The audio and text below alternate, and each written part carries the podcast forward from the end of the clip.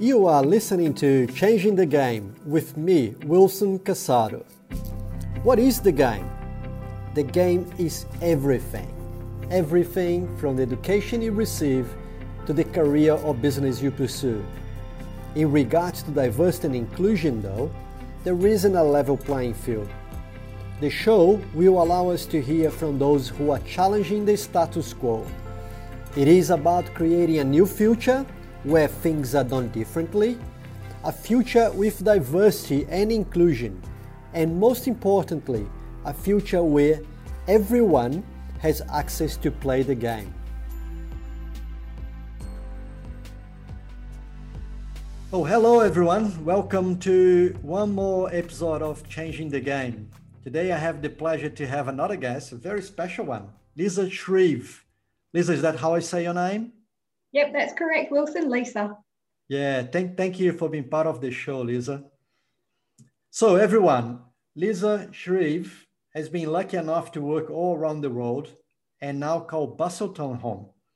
So for me, it's very, it's particularly exciting because, you know, being a, a multiple half Ironman finisher, so I, I love the city. So as CEO of the Busselton Jetty, Lisa is proud to work with a community of passionate local who saved the Busselton Jetty after Cyclone Alby and continue to volunteer their time to the town's heritage icon, the Busselton Jetty itself. The non-for-profit organization that runs the business on the jetty contributes 25% of its ticket sales to its sustainability. In today's competitive world, especially through COVID, Busselton Jetty has to keep reinventing itself to continue to attract tourists. Lisa started at the jet in January 2015, and with the board of management, BJI has an ambitious plan to grow and develop tourism to attract over 1 million visitors per year. Lisa has a Bachelor of Business, Master in Regional Development, has worked the non-for-profit uh, sector, the public sector and private sector for the past 29 years.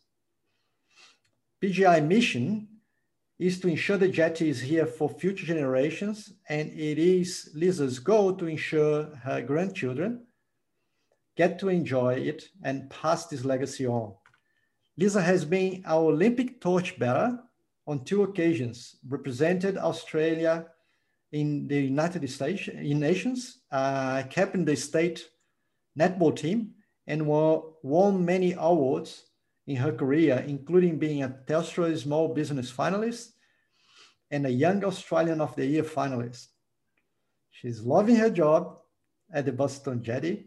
Recently, our WA's major tourist attraction in 2018, 2019, and in 2019, the Sir David Brand, Brand Medal for Tourism, and is enjoying getting out and about to meet people, getting out and, out and about and meet people to talk about the huge opportunities for the jetty.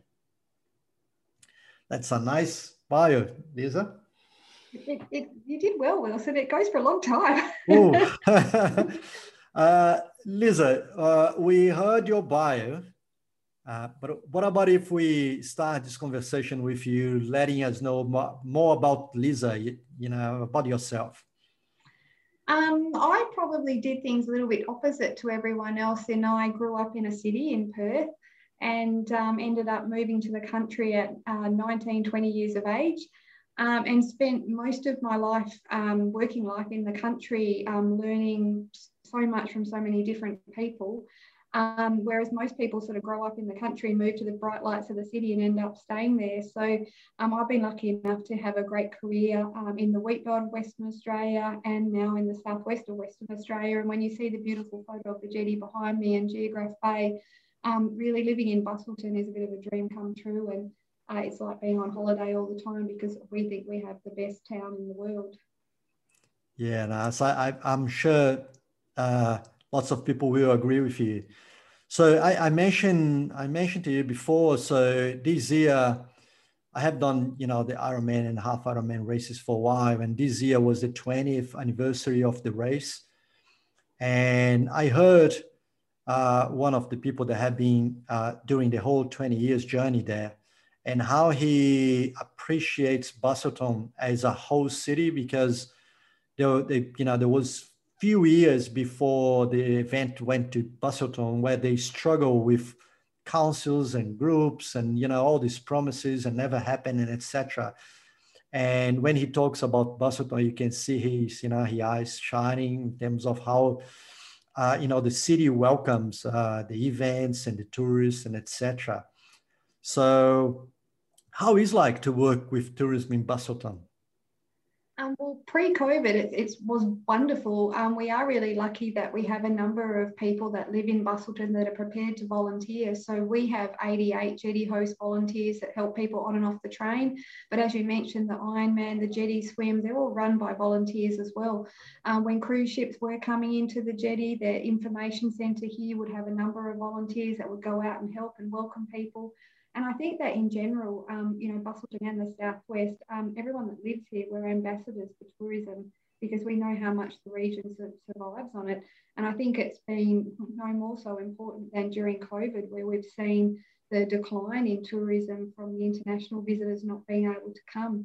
Um, mm. We would normally have 44% international visitation, and Singapore, Malaysia, China, the UK are really big mm. money spenders at the jetty. And of course, they're not here.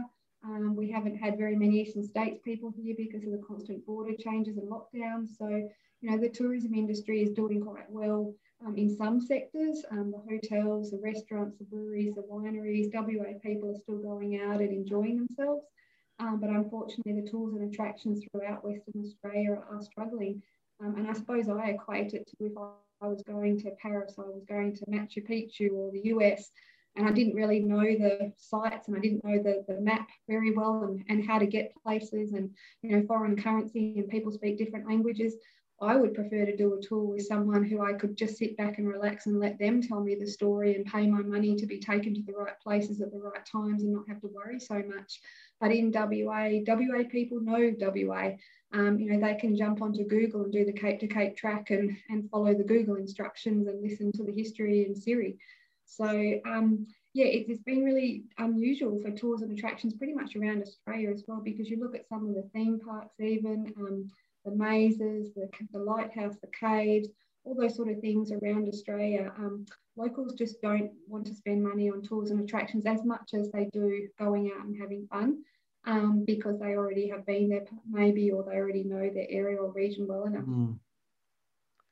So, uh, it's interesting because uh, we we we are yes, the COVID completely changed the world for, uh, particularly for the tourism industry, isn't it?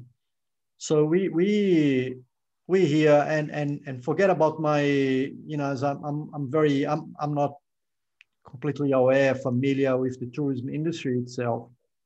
So what we I'm actually guilty of what you're saying, right? So because I travel a lot overseas and I actually feel like you know the COVID is holding back in terms of our holidays and etc. So apart from Busselton itself, because when we are in the state, that's where we go as a family. So the whole down south area.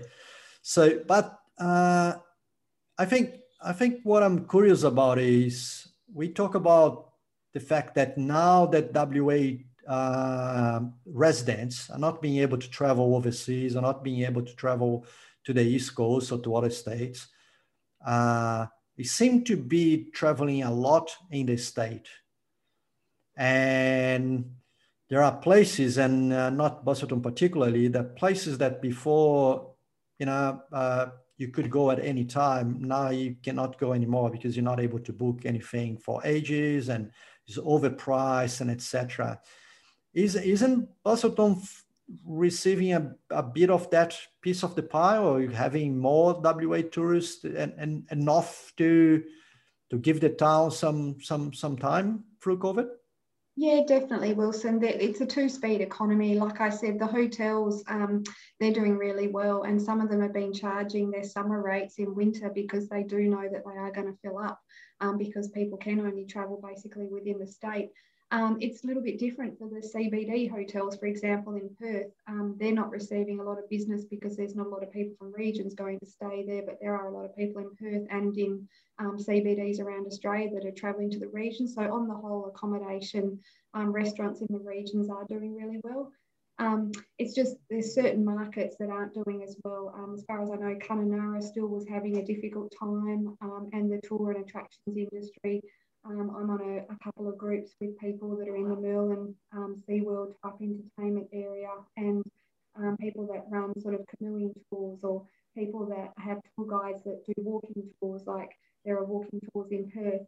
Um, and they're not doing as well um, because normally they would rely on international and interstate visitors to prop them up.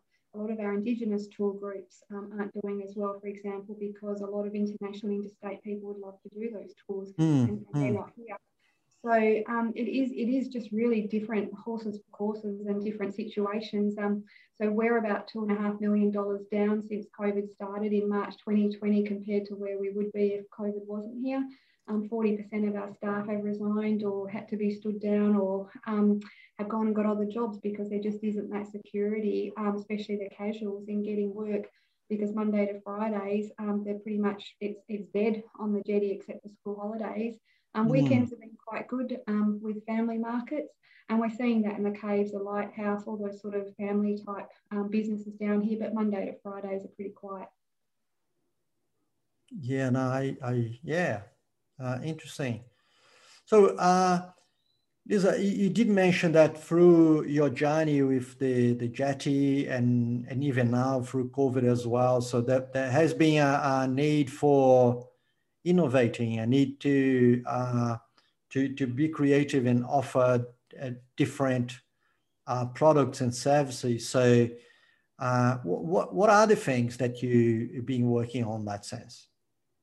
Yeah, um, really good question, Wilson. On March the 24th, we had to close for 55 days last year when everyone went into pretty much that big lockdown in Western Australia and around the world. Um, we started to see the impact of COVID probably in February. We were getting a lot less international visitors, and obviously, we'd all heard about COVID sort of in February, but it really hit hard on that day when the pandemic was declared, I think March the 11th or something, and then two weeks later, we all went into lockdown. Mm. Um, so we had um, staff come in. There was 54 staff at the time, and we had the local Centrelink office come in because at that stage no one knew about JobKeeper. Um, we had our local bank come down and talk to staff about, you know, what they could do to help with their mortgage repayments, etc. Um, and then we sat down as a group and said, okay, what, what can we do if everyone is going to be stuck inside their houses for 55 days? How do we pivot? That new word that came mm. out then um, mm. and offer something new. So our staff, um, some of them have been here 15 years. Um, they're really resilient, they're really creative, and they love the GD. They they're here because they want to see the GD here for their grandchildren as well, as you said at the start. So we sat down and did a bit of a strategy matrix, and we looked at what will people do. They were at home homeschooling. Um, they were having to do all their exercise at home. Um, they were doing different things than they would normally do. So we said, well, how can we meet a need for them? So mm. in about two weeks, we created 14 virtual tours. Uh, we had marine education workshops by our marine science team um, so that people doing homeschooling could sit their kids in front of a, a, webinar and be able to understand about marine life here at the jetty. And we had um, different worksheets linked to the ACARA curriculum so schools could access those as well. Uh, we did personal training on the jetty, which was really good fun because a number of our staff have got second careers as personal trainers or yoga teachers or I do dancing or anything like that. So uh, we had dancing on the jetty and we had um, what can I use at home to create weight. So we had milk bottles full of water and um, one of our staff did a half hour session to show how you could do weights using things at home. Um, we did running on the jetty. We set up a Spotify account. So if you wanted to run on the spot, you could pretend you're running on the jetty and listen to jetty music. Um, we just tried to be as creative as we could. We filmed our tours, so we had an underwater observatory tour for the full half hour at the daytime and one at the night That's um, And we also did a history tour on the train where one of our train drivers sat on the train while the train drove out and talked about the history of the jetty. And, and that actually was the most popular of our virtual online free tours. So we had about 50,000 views from around the world. Um, the wow. US was actually the number one um, uh, country for views, which I found really interesting. And um, we ended up setting up a couple of live tours for different time zones. So we would send two staff into the underwater observatory and they would film the tour and do a question and answer session at the end, which we could do through Zoom. Um, so at the same time, we had, you know, 40 staff on JobKeeper when that eventually did come out early April. um, but we didn't have a lot of work for them. So we said to the staff, um, what can we do that we're going to be proud of when we look back at this? Yep. Um, so our staff, because of our ADHD hosts being mostly retired, um, they helped deliver medicine and groceries to them because they weren't leaving their house. Um, we went and planted some trees with the local um, Ludlow Restoration Group. Um, some of our um, elderly in the community that couldn't walk their dogs. So there's this group called Poop, um, Parents of mm. Older Pets. So some of our staff went walking dogs. Uh, we mowed some lawns. Um, just um, we did some Zoom um, care calls into Baptist Care, the aged care homes around WA. We wow. just tried to be helpful and useful so that um, we were meeting, you know, the pain points I suppose that people were experiencing by having to be at home for nearly two months. Wow, that's fantastic. So that's indeed very innovative. So you know, it's, not even in not even innovating the products and services of the jetty itself and looking out of the community and, and, and see what else can be done. That's, uh, that's quite a nice case. Yeah, I think it was about our mental health as well. If we had a sat home and done nothing for two months, um, we would have got a bit stir crazy. So, you know, when the government said, hey, we're prepared to put some money into people, the staff were saying, well, what can we do to help? Um, we just don't want to sit home and take that money and do nothing. And that's the great team that we have here. They always sort of pull out and do above and beyond. That's very interesting. Uh, is a one thing that I always I, I, have been in WA for only 13 years, right? So I'm still learning about this state and this city. So lucky uh, 13. Yeah, uh, that's right. And and look, although it's not a lot considered my my, my age, but uh, but it's enough to to to be in love with this place, right?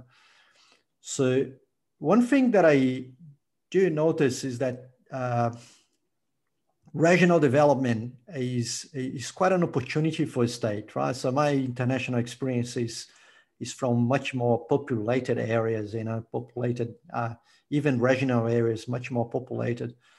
So, uh, and I, and I, and I know you're passionate about, uh, you know, the regional development. So that's uh, you know, linked to the job you're doing day to day.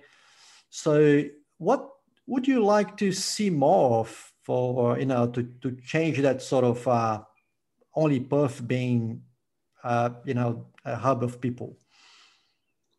Um, I think that for my example, um, a lot of people do think that they can only have a career in the city. And I think that that's untrue. And especially now with the internet and, you know, the knowledge economy being able to move out of the city areas, um, it would be great if a number of our government departments could decentralise as well. And then that might help with um, some of that career aspirations too. But um, in general, I, I, feel like, and I'm on 49 now, nearly 50, um, and I feel like over the last sort of 10, 15 years, that just seems to be either getting better or it doesn't seem to be so much a stumbling block. And that probably is because of things like the NBN and the, the data speed, where um, people have actually started to realize, and I think due to COVID, this is going to happen even more. And it is happening where you see a lot of houses being bought in regional areas around Australia, whereas previously people would only live in the city. Um, and with COVID, mm. they realise they can work from home in a regional area and have a better life and a better future for their family, and they're safe, and we have beautiful oceans, and you know there's so many benefits to living in regional Australia that you don't necessarily need to work in a big office building and you know battle peak hour traffic every day to go to work. So I, I, find that maybe COVID's going to push that even faster than what it was that tree change, sea change mm. that was happening over the last 15 years um, this is where people are going to look back and say, okay, what did COVID mean and what did it do to me? It, made me realize what was important in life and my health and family really are number one. And I need to put more time and effort into that rather than this, you know, mice, mouse on the treadmill, um, just doing what we do every day because that's what we do. Um, yeah, so I, I think regional Australia's got a huge future and it's just going to require the infrastructure and the services to be able to keep up um, so that people can disperse, which is better for you know the environment as well to not have so much pressure on the cities. That that's right. So uh, I think you I think you point out two things that are quite important. So uh, and I agree with you. So one thing is that you know the mobility of the workforce and and you spot on. So I, I do work in that sort of uh, science and technology field. And these days it doesn't really make any difference where we're working. So, you know, it's from, you know, apart from different time you have to have that sort of face face time with the client which today we do like we're doing today. We do it like Zoom, right? Yeah. Yeah, but we never heard about Zoom before COVID. Exactly. We heard about it. You know, the old days we used to have this teleconferencing via video, and you had this giant machine that was in your boardroom, and no one would ever touch it because it would break. And now That's Zoom fun. is so quick and easy. And I remember growing up watching the Jetsons and thinking, oh, we're going to have little cars that fly around in the sky by 2021, surely. And you know, we've got Zoom and, and all this sort of stuff. You sort of, I, I always thought when I was growing up, I would become a mother and I could go home and press a button and dinner would just appear. So that bit hasn't happened yet, but I'm hoping that the little cars and the press a button for dinner to appear will eventually happen. So uh, what I can uh, what I can confess to you is I'm I'm I'm part of the Perth Angels Angel Investing Group here in Perth, and uh, and we're very proud because we have a sister organization like I said, the Southwest Angels. There's a yep. Southwest group of angel investors as well. So we always, you know, talking with each other.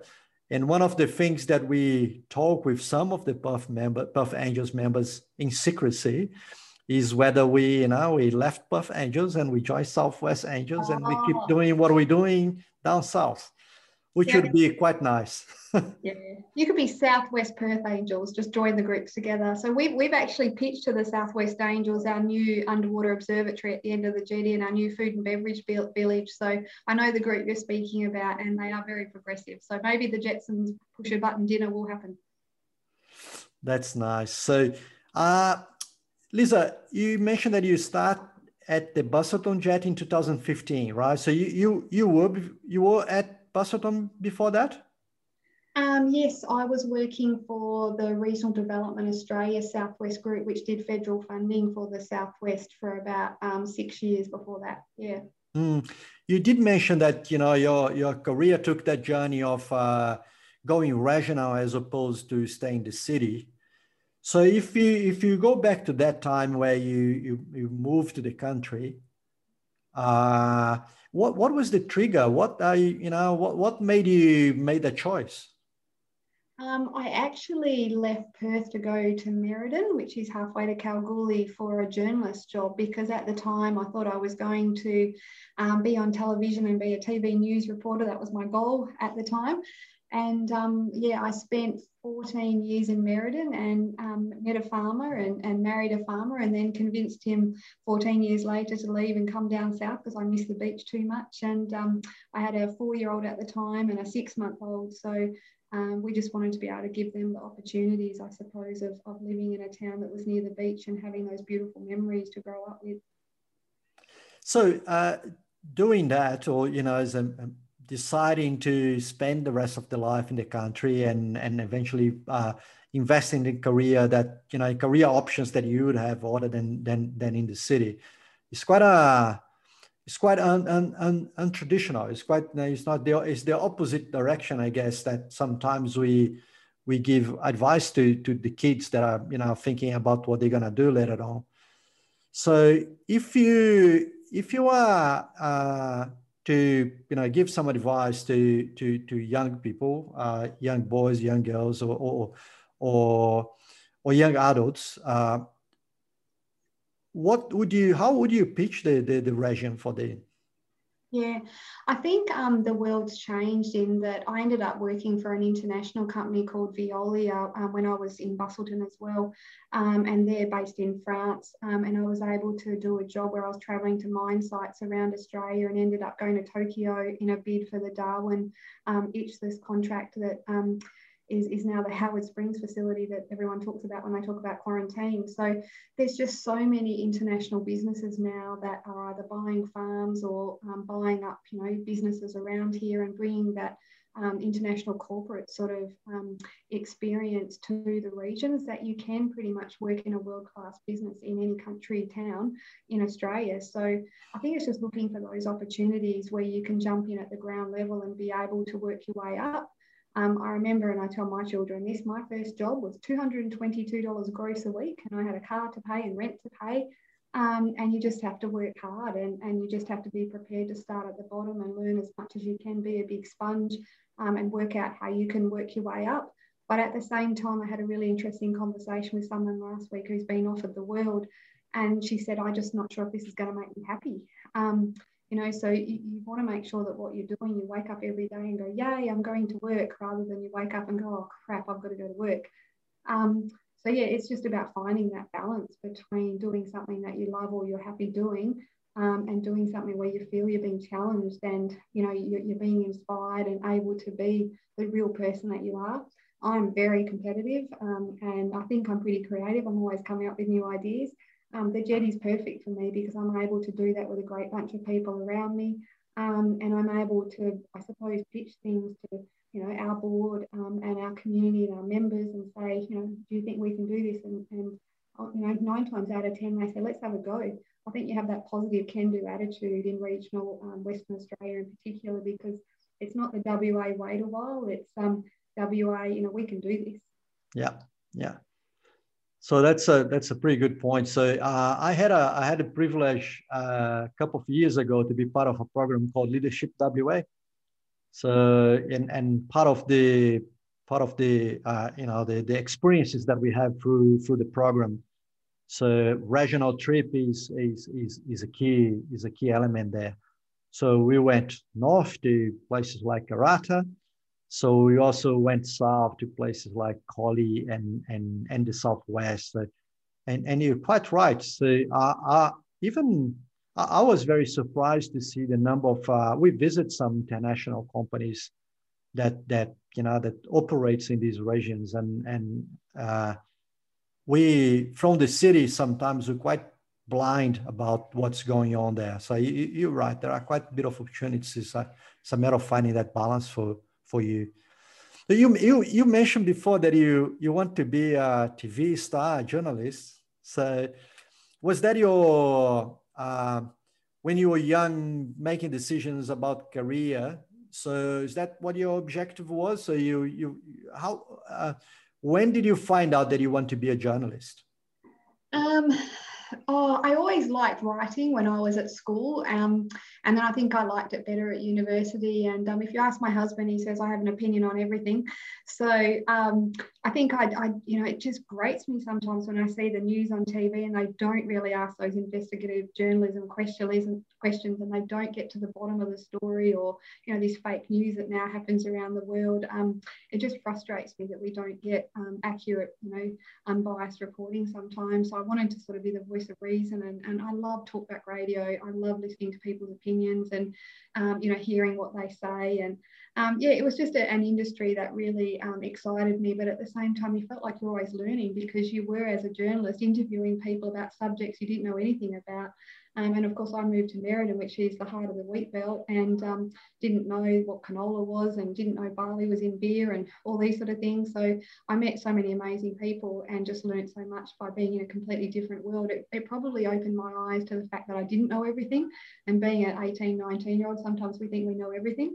Um, and it, it, sort of helped me to understand, you know, you need to grow up sometimes when you're an adult and meeting all those incredible sort of farmers out in the wheat belt they're really down to earth you know the salt of the earth type people. And um, so supported by their family to run such big enterprises out there so um, it was something that I was really excited about. And then, of course, Susannah Carr, she's been on Channel 7 for like 100 years now. So I thought she's never going to leave. So um, that's where I ended up going into working for the government and um, helping these towns that I've met so many people in get federal government funding. Um, and I think our region in the wheat belt was the highest um, federally government funded area um, in the, the eight, 10 years that I was working in that job because we had so many great um, ideas and so many great projects from the innovative people that lived out there that were value adding and looking at new tourism product and manufacturing and doing all these things. They just needed that seed capital to get it all started. That's uh, that's impressive. Pretty good. So, uh, look, I know that uh, I know that you're, you know, we we we speaking with you, so I have that perception that you are, you, you are very accomplished. You, you look to be, you, you seem to be proud of your journey. You seem to be to know what you're doing. So you pass that sort of positivity about you know how you go about life. But I reckon that to be in this position, there were there were times of you know uh, challenges or times of uncertainties. So for, for those people that are going through that sort of uncertainty and challenges, so you, you, do you have a story to to share that you know as a uh, that sort of situation where you were not sure how you came about to to to go through it? Yeah, um, I actually did a couple of leadership courses too. Um, one was a national program, and we ended up going to New Zealand and met a lot of people. And one was a state program, and I remember um, we all had to talk to some school kids and try and explain to them why, you know, we what we wanted to achieve with our lives, and we were only, you know, 19, 20, 21 ourselves. Um, and I remember thinking, you know, when I die, I wanted my headstone to say, well, at least I made a difference. I, you know, gave more than I took, or, or something like that. Mm. Um, and, and that's what we were trying to do at the jetty too when we went into COVID. You know, yes, we were getting paid JobKeeper, but we wanted to give more than we took. Um, and I think that that was really important, but it has been really tough. You know, the, the first couple of weeks before we knew what was happening with JobKeeper, I felt like I was the mother of 54 children who were all going to not be able to pay their bills and put food on the table. Um, and it's really stressful. I remember sitting in the shower on the floor, bawling my eyes out because I was like, how am I going to help all these people um, who, who will become friends? I mean, we're at work, you know, 40 hours a week. It's sometimes more awake time than we are with our own families. Um, mm. We had people that were pregnant. We had people that had just got mortgages. Um, we had people that live week to week. And I was really worried for how they were all going to survive. So um, that was really stressful. And we did have a lot of support from our EAP counsellor and our board, um, who gave us um, each a $750 grocery voucher, which was about $34,000 in total before we knew what was happening with JobKeeper, just mm. so that we, people could put food on the table.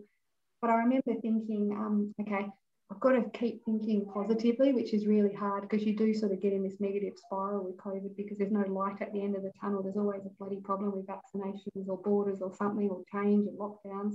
That's right. Um, and I just kept trying to, you know, things would come into my head and I just had to push them out.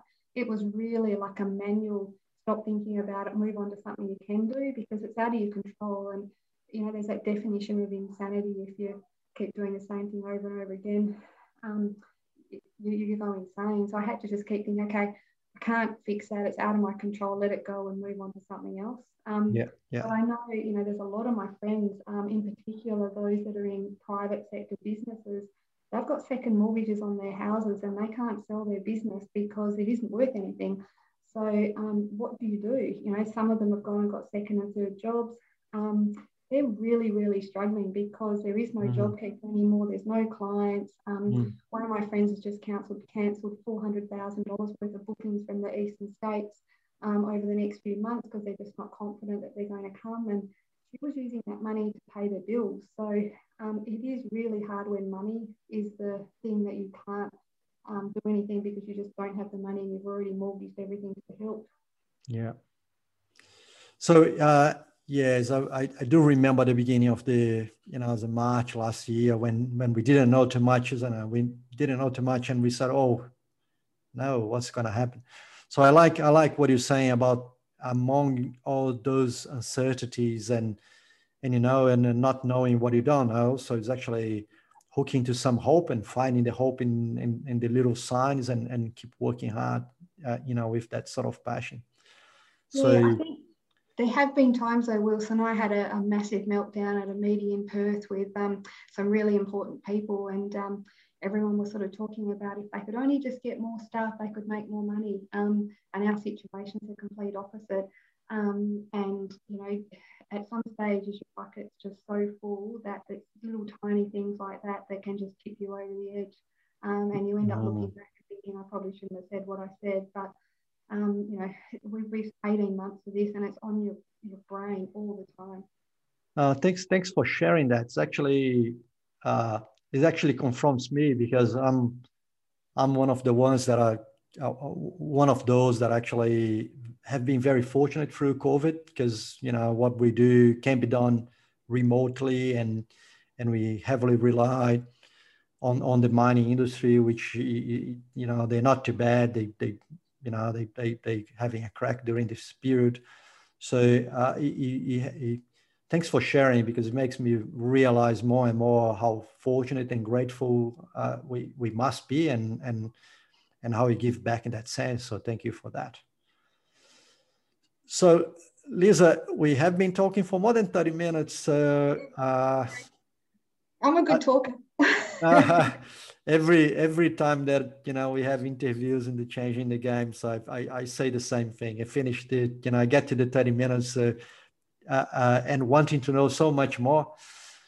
So the my and do a tour yeah yeah. So i'll definitely go for sure. That that's we my... were looking for a merman last year who could swim outside the windows with a mermaid tail on so a merman tail. So maybe you have to come and practice that because then you're an Iron Man. Okay. Is that yeah. a challenge? Yeah. uh, very good. So I'll, I'll, have a crack on that. So, uh, look, I'm, I'm so grateful for you to, you know, to give us your time and your experience and share your, your stories with us. So there are lots in what you said that, you know, will, will help people to, uh, to relate to and, and then to find, and uh, to find the strengths, to find the you know the ideas to to, uh, to keep going, to change their games. So thank you very much, Lisa.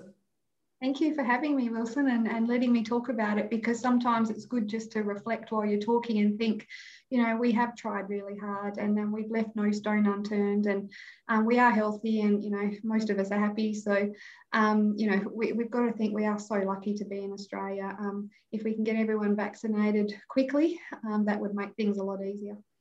Yeah. Thank you. And everyone, Lisa, I hope you enjoy. And until uh, the next Changing the Game episode. Thank you.